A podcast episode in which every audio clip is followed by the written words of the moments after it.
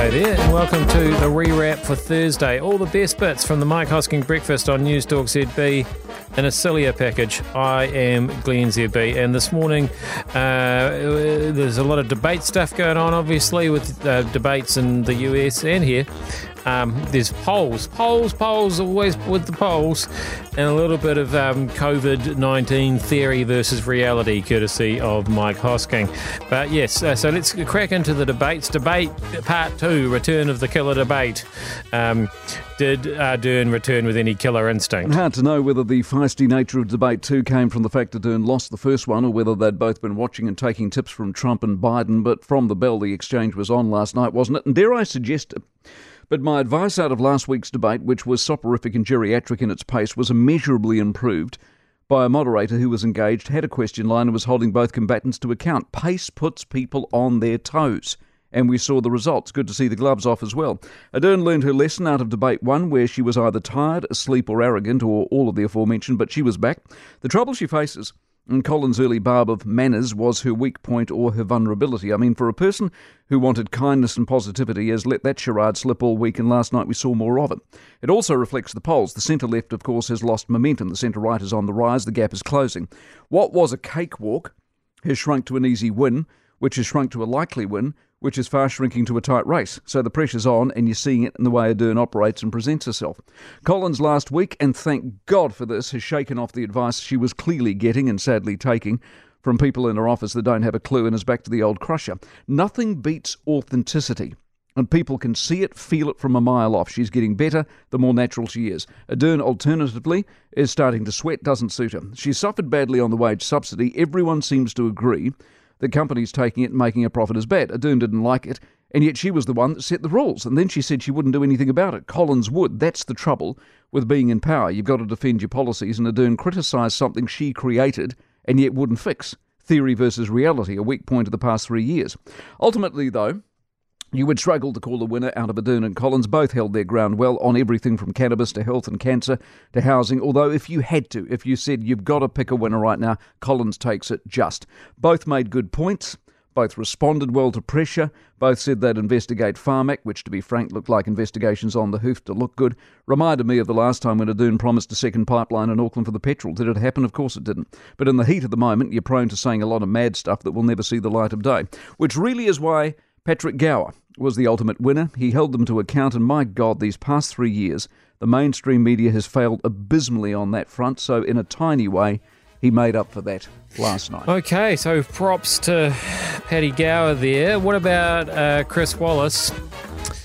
Um, he had a slightly bigger job on his hands trying to keep a former vice president and a current president under control, and I think everybody agreed failed.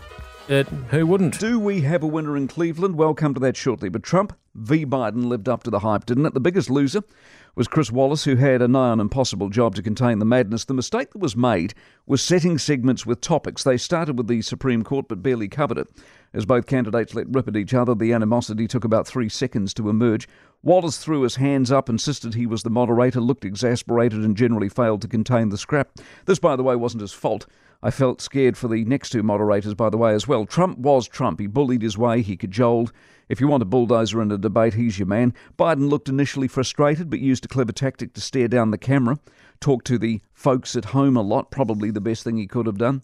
In the COVID segment, Trump managed to take the death rate and what generally has been seen as a disaster and managed to turn it into an anti-democratic rant over closed towns and states. He made a segment that could have gone badly seem remarkably successful.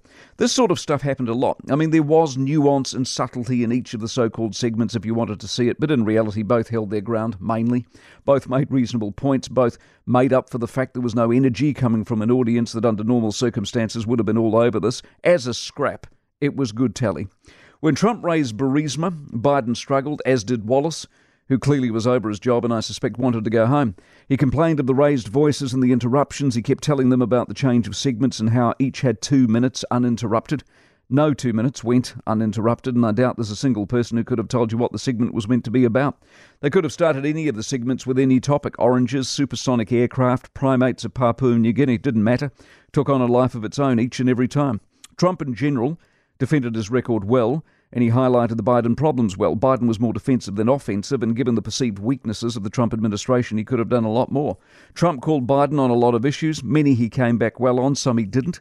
The value of the debate was you saw the two men in the same room going head-to-head under pressure on their toes. What they said was not unique and was nothing that hadn't been seen or heard before separately, but eyeball to eyeball, it was gripping. It was a slugfest. It was a heavyweight title fight.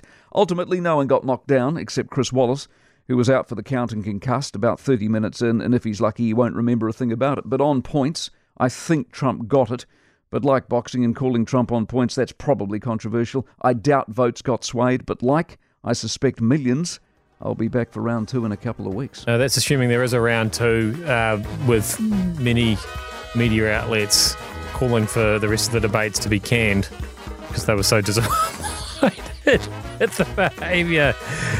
Ah, twenty twenty, the year that just keeps on. I was going to say giving. Is it giving or taking? I'm not sure. Anyway, will it give us uh, cannabis? Will it give us minor parties? So a couple of polls. Uh, the cannabis poll, second cannabis poll out yesterday, News Hub Reid Research poll, fifty plays thirty-seven, fifty percent no, or a bit, bit more than fifty, actually fifty point five, versus thirty-seven point nine say yes. So thirty, fifty-one plays thirty-seven, uh, matches with the Colmar Brunton poll, which is fifty-three thirty-five. I think we can probably come close to calling this one.